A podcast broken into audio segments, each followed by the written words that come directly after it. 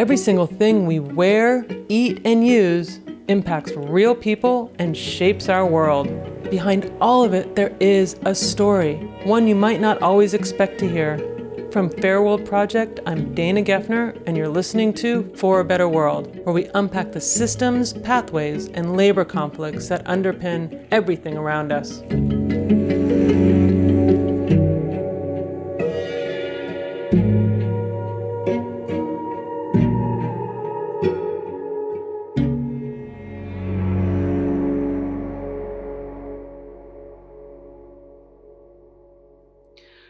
Pastures, a red barn, cows grazing in a field. That's likely the image that whatever milk, cheese, yogurt, or ice cream you eat is selling you. But those kind of farms are an endangered species, living on in ads, not most of the dairy producing regions of this country. But the very companies driving those small scale farms out of existence are plenty happy to use their images for marketing. I'm your host, Dana Geffner, Executive Director of Fair World Project. Over the last few episodes, we've heard from Crispin Hernandez of the Worker Center of Central New York and from Marita Canedo of Migrant Justice about the dangerous conditions that dairy farm workers face. Go back and listen if you haven't yet, because they share what it's like working on the front lines of the food system and how they're working to change old and unjust systems. And one of the things that they highlight is that bad working conditions for farm workers aren't just a problem to be solved by better human resources policies or more rules. No, the problem is much bigger, and it starts miles away from the farmyard gate. Decades of low milk prices and the push for more and still more corporate profits are squeezing farmers and workers too. In this episode, we'll get into some of those root causes. Our political director, Ryan Zinn, talks with Jim Goodman, who was a dairy farmer for nearly four decades.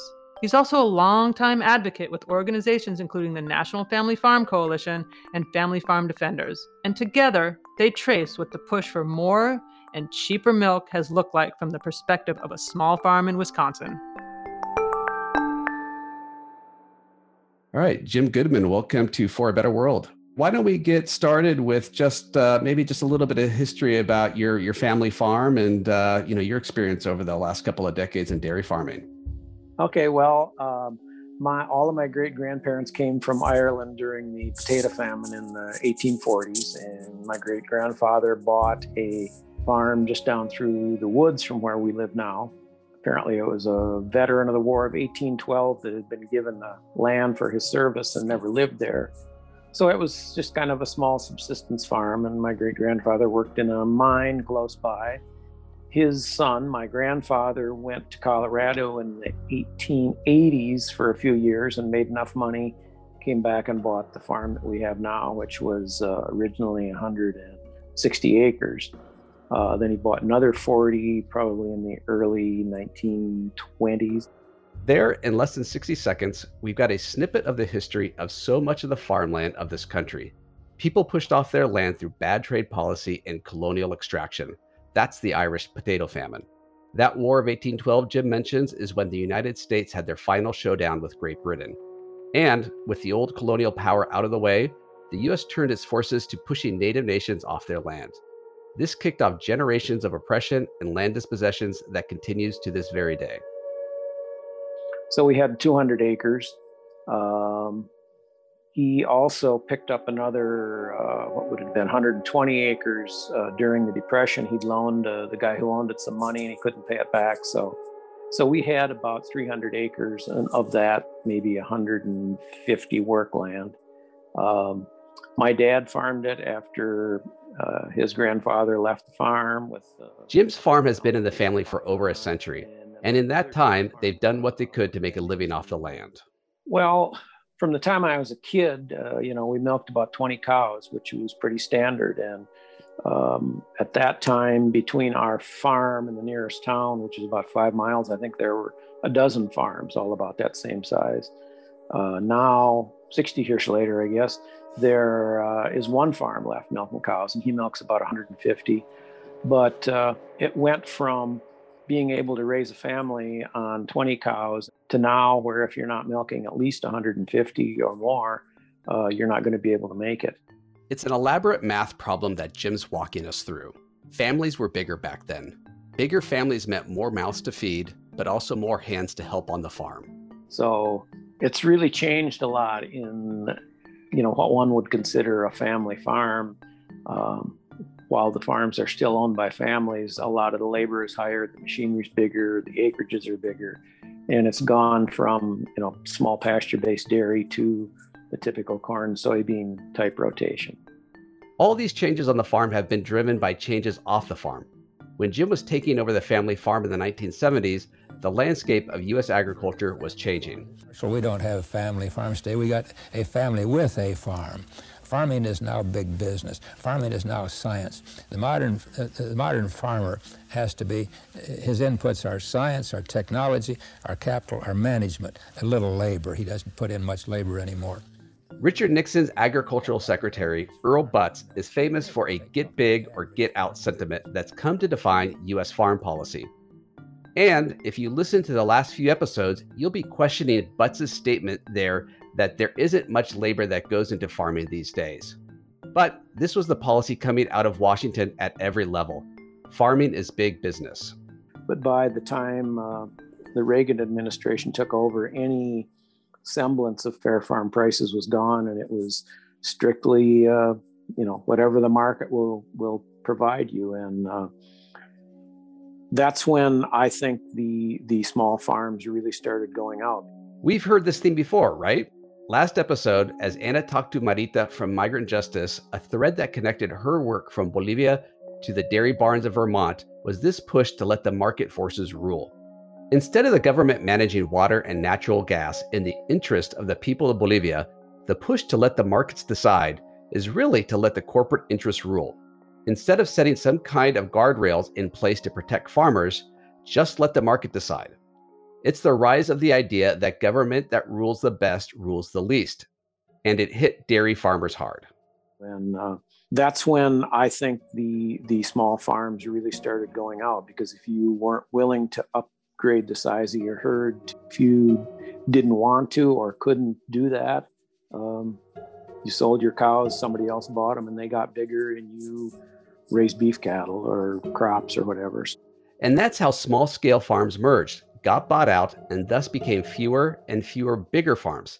That consolidation wasn't just happening on the farms themselves, it was happening up the supply chain too. Well, back, you know, 40, 50 years ago, uh, there were so many small cheese factories around. A lot of them made just kind of ordinary cheddar or Colby. Uh, most of those factories are closed. Uh, the the last place our milk went was uh, a small cheese factory, only had about 40 farms supplying it, and they made mostly organic cheese, a lot of specialty stuff. But most of the milk goes to, uh, you know, big processors, uh, Dairy Farmers of America, Grassland. Um, there's still a few, sm- you know, sort of smallish cheese factories, but uh, there just isn't the number of marketing options there used to be. I remember back in the early 90s, one afternoon, I had uh, field men from three different uh, processors in our milk house all at the same time wanting to buy our milk. And that just doesn't happen anymore. Um, most farmers feel lucky if they have a stable market. And obviously, the processors prefer bigger farms because it's easier to pick up a lot of milk at one stop than it is to go up and down the roads for a number of small stops. So it's um, you know not just farms that have been told to get bigger or get out it's it's also the processors and obviously uh, they control the market um, the consolidation makes it possible for them to in effect kind of pay whatever they want for the milk uh, especially in, in more remote areas Government policy meant that small scale farmers felt increasing pressure to compete in the market with their ever bigger neighbors. Bigger farms meant more economies of scale, those bigger farms could produce more milk at a lower cost and get more financing to get even bigger. And those smaller farms just got squeezed out. The number of dairy farms in the US with fewer than 99 cows dropped about 70% between the early 90s and when Jim finally sold his farm in 2018. And in that time, farms with more than 999 cows went up by 240%. That's a huge change in what a dairy farm looks like although the marketing remains the same. Remember the Chobani Fair Trade ad we started off the first episode talking about? All pastoral scenes, a red barn, and just a few cows grazing. Jim mentioned how the processors consolidated too, how there were fewer people showing up to buy his milk. And as they consolidated, they gained more and more control over the market. In the absence of government controls, they have enough power to set prices and to decide who actually physically has access to a market. We'll come back to the processors in a future episode, but for now, this is the environment that Jim and his family were working in as they tried to make ends meet. Well, um, when when I started back on the farm, we were milking, you know, 35 to 40 cows, um, and as the amount of money we had to spend for our inputs started rising a lot faster than the pay price for milk, well, for me, uh, milking more than 40 cows was big because that was something I could do myself. You didn't have to have more than one person, really. You know, we either had to decide, well, we're going to milk more cows, which a lot of neighbors did, or we're going to try and figure out some way of uh, extra income that doesn't involve milking more cows. Like so many farmers, Jim and his family tried a lot of different plans selling steers for beef or selling direct to the people who were eating their animals and milk. And, you know, we'd always thought about switching to organic production, but uh, it wasn't until the early 90s that we really decided this was something we needed to do, not just for the increased uh, pay price, uh, but for the benefits it gave to you know soil health, animal health, our health. Um, it just seemed like a much better way to farm and that was a, a real um, sea change, I guess. Jim had a degree in agriculture, and he learned to farm using every new chemical and input. But he and his family realized that while all those inputs were making the cows produce more milk, it wasn't making his farm more profitable. So we needed to find a, a marketing system that respected what we did because the people who wanted to buy organic milk or cheese or meat or whatever um, realized that it was worth paying a little more to ensure that they knew what they were buying and to keep uh, a system of farming alive that that supported good farming and environmental practices. So that was really the big change we saw that uh, we just had to keep trying to come up with some new added way of making income uh, just in order to stay on the farm. What do you do when you find yourself in a system that values nothing but big dollars? Jim and his family were part of the movement in the 1990s moving towards organic production as a hope, a way to get out of the market driven race to the bottom for cheaper and cheaper food. They hope to find a market of people who are willing to pay a little bit more for good food and for good farming practices. But well, when we first started, it was it was a you know economically a pretty good thing. Uh, I remember the day we switched to the organic milk truck from the conventional uh, the milk price was about the same. Within a few months, the conventional price had dropped almost in half, and we were still at $18. So we thought, well, I guess we uh, made a good move there.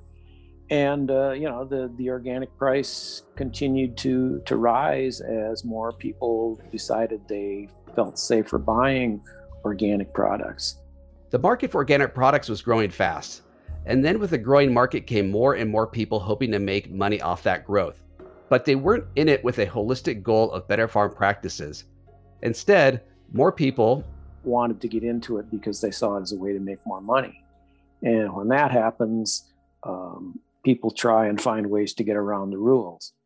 So now we have organic dairy farms, for example, that to the average person, if you looked at them, you would see there's really no difference between them and conventional uh, confined dairy farms. The, the, the, organic standards say cattle are supposed to be on pasture, uh, get 33% of their dry matter intake from fresh grass. They have to be fed all organic feed. I think that the organic standards have rules in the books, but if you don't enforce them, what good are they? And really, that was the reason we had to sell our cows because uh, big organic dairies were able to ship milk from Texas to Wisconsin for a lower price than what we were getting. And we just couldn't compete. Just the small dairy farmers 20 or 30 years ago couldn't compete with the big farms. We couldn't compete with the big factory far, uh, organic farms just because they weren't following rules and USDA wasn't forcing them to. While prices were initially higher for organic milk, that relief didn't last. The same market pressures that pushed Jim and his family out of the conventional market continued to squeeze them in the organic market. Just so that the difference in scale is clear, just six organic mega dairies in Texas produce 1.4 times more organic milk than 450 plus organic dairy farms in Wisconsin. We're talking about farms milking upwards of 10,000 cows. Organic advocates and small scale dairy farmers have tried a range of legal strategies to close loopholes in organic standards and rein in what they see as a contradiction of the ideals of organic farming. But so far, organic mega dairies continue to grow, and small scale farmers continue to get pushed out of the market. And I have to say, as someone who has worked on fair trade issues for a while, this sure sounds like some of the dynamics that fair trade initially set out to address. Small scale farmers struggling with low, volatile prices, trying to get market access, right? Well, that's actually something that Jim's been involved in too.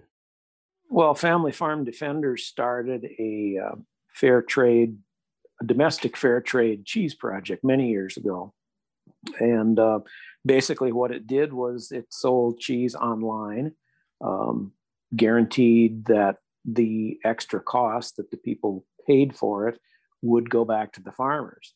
Um, it wasn't a huge project, um, but at the end of every year, the cheese factory would add up how much money he sold on that cheese and distribute it among the farmers that were part of the project. It uh, didn't add a lot of income, but you know, it had at least it was an idea.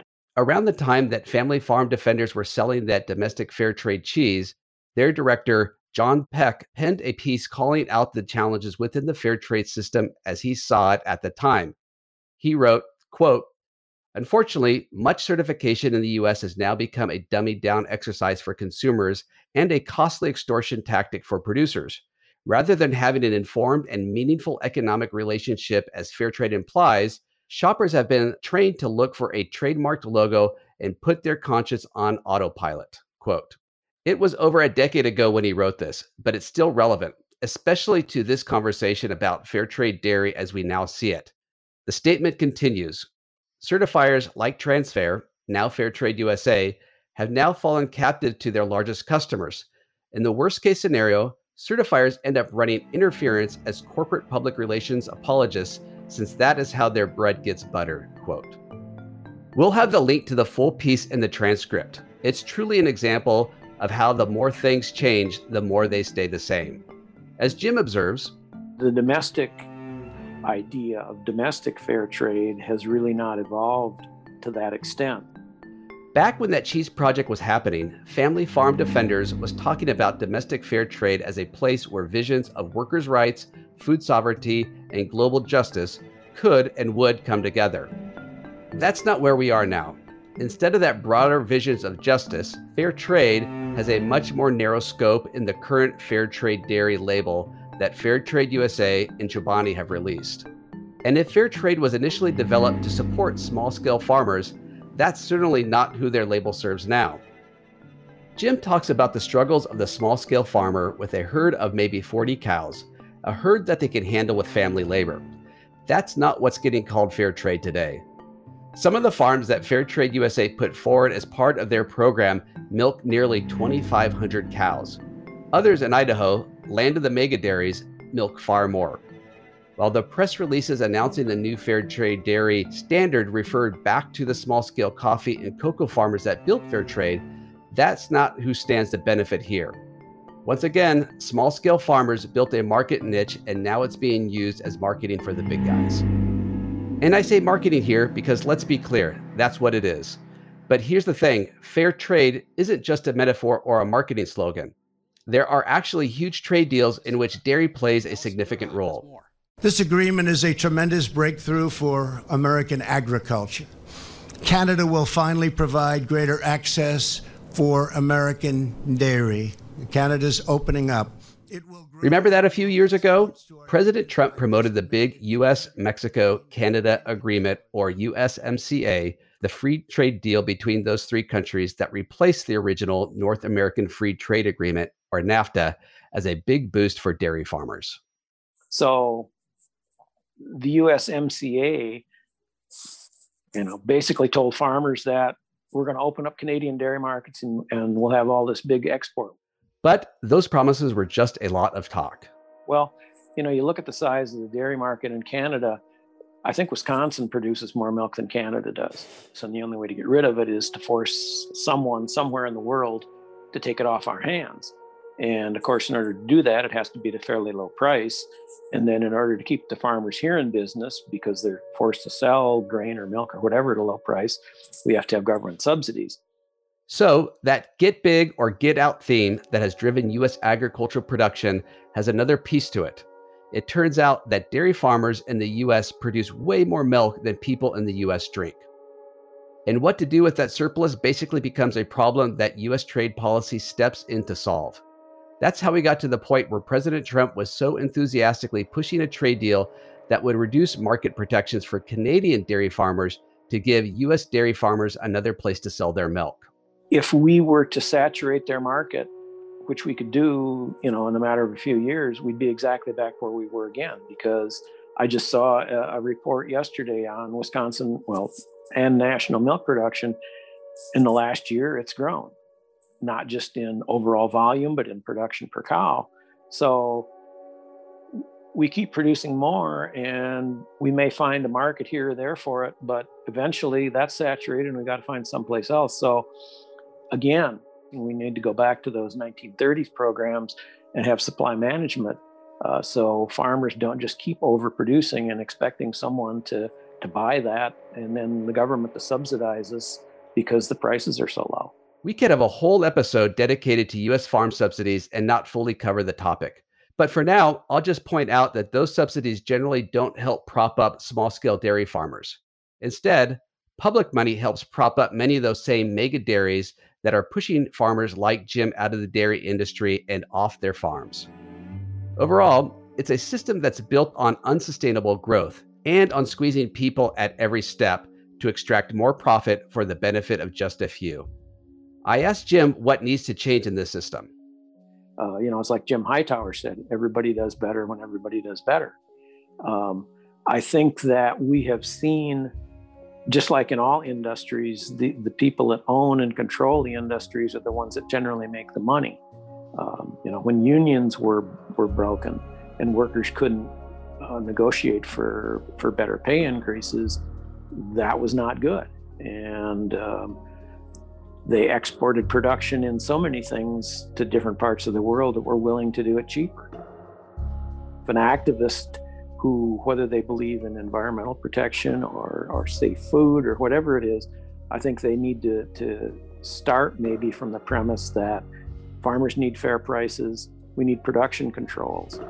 And production controls would, in addition to limiting the amount of cheap goods that are produced, it would also have a big effect on environmental quality because you know, you can't have thousands of animals in one spot without environmental problems because of the amount of manure you have to get rid of, uh, the amount of groundwater you're drawing. So a lot of those things, uh, a lot of the environmental problems, you know, might begin to take care of themselves if we had uh, production controls where farms wouldn't get to be so huge. If we had more small farms scattered all over, so manure wasn't the problem. So if the the beef industry wasn't trying to get people to eat beef, you know, six or eight or 14 times a week, because we don't need that. Um, and I think there's a lot of different activist groups that look at their own little thing, whether it's environmental quality or eat less meat or less pesticides.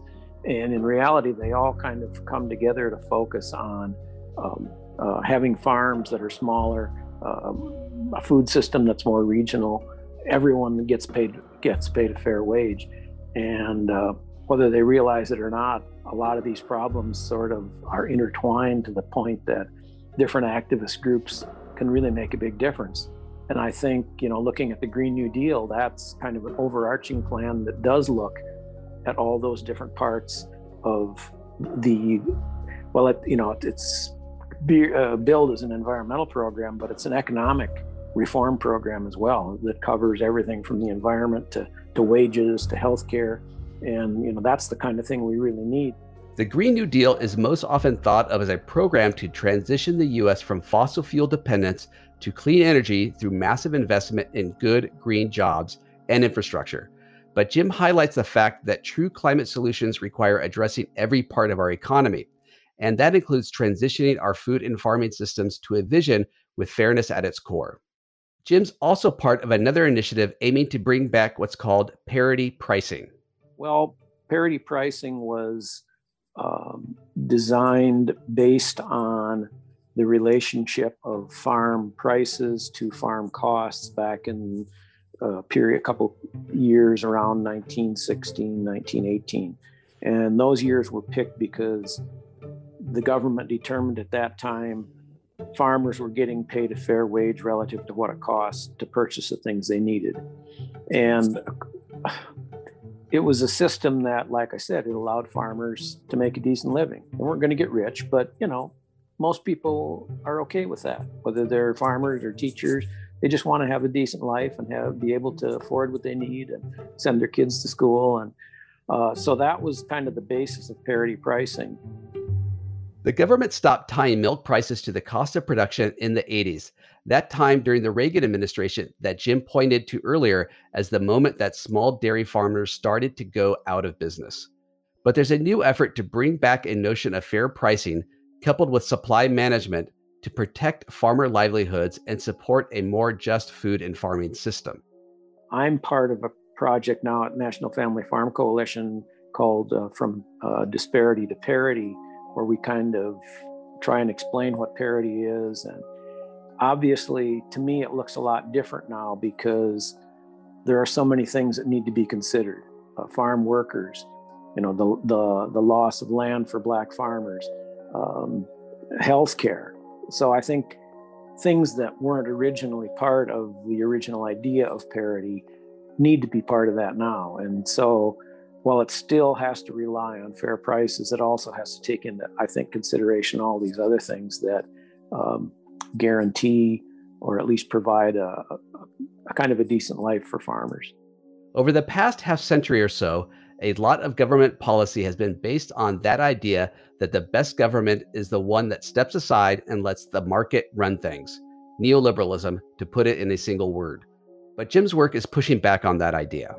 We've been uh, living in a uh, age of deregulation again you know really got going in the 80s and uh, we we see that that just has not worked too well because that's what's created the income disparity not just in this country but uh, with this country compared to the rest of the world and um, i think that governments are put in place to you know, what does it say in the in the uh, uh, Declaration of Independence for the uh, the good of people? Uh, you know, that's what they're supposed to do, and that's done by regulation. Um, you know, having having your freedoms are are great, and uh, but there has to be regulation because we we know that a that a capitalist economy. Um, some people get really rich, most of us don't, and uh, while we don't want, you know, strict government control of everything, I think that for the common welfare, you know, the government has to has to provide regulations, be it food safety, uh, environmental regulations, and I think they have to put things in place that protect workers so they get a fair wage uh, to to to live that decent life that we would all like to have. Maybe it's the old consumer activist in me but I pressed Jim several times with a question that maybe some of you are asking as you listen. Okay, what does this mean for me when I go to the store?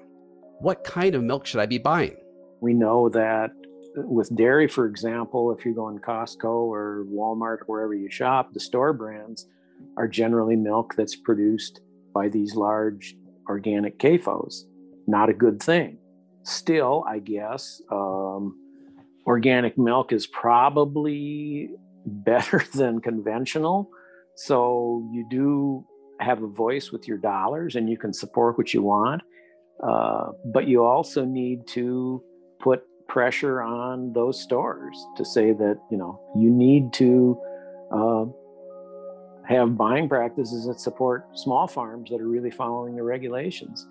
And you also need to put pressure on your people that are you know whether it's local government state government federal government uh, to to enforce regulations to um, support things like the Green New Deal that do protect the environment and bring this whole host of ideas about fair wages and, and health care and environmental protection. You know, it's, I think we're at a point where we can't sit on the sidelines anymore and just take what life gives us. We have to, uh, we have to make our voices heard. Um, you know, this, and I think people need to get back into the mindset that they actually do have responsibility beyond going and voting. They need to hold people's feet to the fire after the elections. And if the people don't do what they said they would or what their constituents wanted them to, then it's time to get them out of office. And of course, that would be much easier if we had finance reform, but um, we'll see. Maybe that'll happen someday. yeah exactly. well, um, before we we sign off, Jim, any uh, sort of last words of wisdom or insights that you've gleaned from the the last forty plus years in, in dairy farming? Well, you know, I was on a uh, a conference uh, the other day, and they asked me what gave me hope. You know, and I grew up in the time of the Vietnam War, and um, the young people, the college kids that were resisting that war, is really in a roundabout way what brought it to an end. But now, in the last few years, we've seen so many protests beginning. Uh, you know, the young people protesting climate change and the Black Lives Matter movement. so I think um, that gives me hope that people are are willing to get back in the streets again. Unfortunately, a lot of places are trying to pass legislation to, in effect, make it illegal to to protest. But um, you know, it's um, there's no shame in getting arrested protesting something. You know, my wife and I have been arrested on the steps of the Capitol in Washington during climate protest uh, just because we wouldn't leave the steps. So I think we, you know, we need to reform those laws to uh, um, let people protest in peaceful protest and and realize that that's, you know, part of how this country was founded. And I think people need to uh, be willing to get back in the streets and, and to raise hell. And the fact that young people and the Black Lives Matter uh, are, are actually doing that kind of gives me hope. And uh, I think that's maybe going to be, again, the key to change like we saw during uh, the Vietnam era that people getting out in the streets and saying this is wrong and, and it has to change. Well, good. All right. Well, hey, thanks so much for your time. I, I really appreciate it. Just, uh, yeah, I just look forward to, uh, you know, I don't know when the next WTO ministerial is, but we can have a few beers, you know, in the in the run up to those protests. That sounds good. I look back fondly on the the uh, what was it, two thousand three. Jim and I met back in 2003. We were both at the World Trade Organization Ministerial on the outside. These ministerials are the big global conferences where countries send their representatives to discuss trade rules. Jim and I were just two people in a giant convergence of small scale farmers and activists from around the globe who came to oppose the World Trade Organization agenda, and specifically the inclusion of food and farming in those trade deals. We were there to oppose how these trade rules commodified food, how it reduced food from something farmers grew for their communities into just another thing bought and sold where the main consideration was price. Our demands, in short, remove food and farming from global trade deals.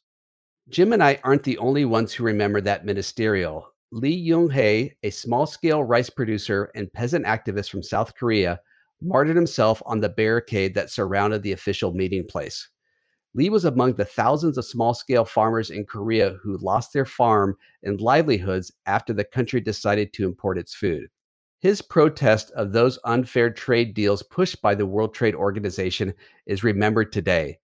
Since then, every year on September 10th, La Via Campesina, the global peasant movement, remembers Lee's sacrifice. and all of those who struggle against unfair trade deals and their consequences for small farmers the world over. The talks at the WTO meeting broke down. Activists on the outside were able to amplify the tensions between the delegates, so no catastrophic deals were made that day. Jim and I went home from the barricades, but the struggle continues.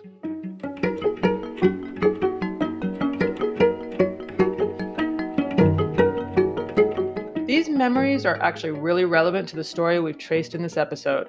Remember when Jim and Ryan were talking about the trade deal that would let US dairy farmers sell their heavily subsidized cheap milk surplus into Canada?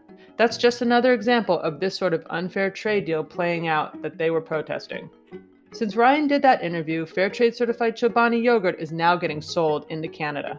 Fair trade or unfair free trade. There's a crisis in dairy, but Ryan's conversation with Jim shows that just developing more new marketing doesn't address the problem.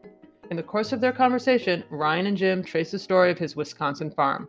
From the initial story of how his ancestors acquired the farm to Jim's family's struggles to hold on to the land. It's not a unique story for a farm in the US. And through his time on that farm, Jim has seen a lot of solutions come and go. He tried going organic in hopes of finding a market of people who were willing to pay a little more for good food and for good farming practices. And while he found those people, soon that niche market got gobbled up by bigger corporations looking to cash in. And that race to the bottom for cheaper food and cheaper prices that he tried to leave, well, it just continued with a new label. We saw another example of that this summer. The largest organic milk brand, Horizon Organics, owned by Danone, announced that they intended to drop 89 of the remaining small scale dairy farmers in the Northeast. In a market that has gotten so consolidated, there's no other processor around to buy their milk. Those farmers have now literally lost their market. That's the ultimate consequence of the decades of policy decisions to let the market decide. The free market favors low prices, easy trucking routes, and efficient logistics. Small scale farmers in their communities aren't necessarily a factor. Over the past few episodes, we've seen how this race to the bottom is harming workers and farmers too. Next episode, we're going to talk about the unseen middlemen, the processors, with Claire Kelloway of Open Markets Institute. And we'll be back to the story of Chobani's Fairtrade Dairy because the biggest dairy cooperative in the US is their partner and they've been sued by the very farmers they're supposed to serve. Are you participating in the Fair Trade Dairy Program we've been talking about? Whether you're a farm worker or a farmer, do reach out. We'd love to hear your perspective. You'll find ways to contact us in the show notes. Whatever you do, be sure to follow For a Better World on Apple Podcasts or wherever you're listening. Your reviews help get more people listening. Fairworld Project is a nonprofit organization, and we rely on donations to keep our work going. If you liked what you heard or learned something new, consider becoming a monthly donor.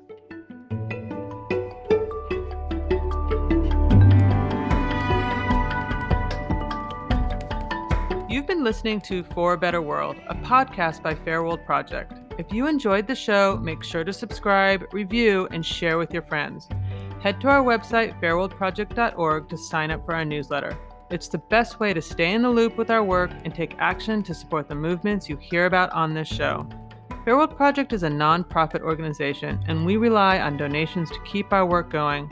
If you like what you heard or learned something new, consider becoming a monthly donor. Your contribution will help us continue to bring you stories from around the globe. Follow us on Instagram, Facebook, and Twitter to stay up to date between episodes. For a Better World is made possible by our small but mighty team. Our show is edited by Stephanie De Leon Zeke. Katie Gardner is our producer. Anna Canning is our scriptwriter. Our storytellers are Ryan Zinn and Anna Canning. Our music was composed by Mark Robertson, and I'm your host, Executive Director of Fairworld Project, Dana Geffner. Thank you for listening.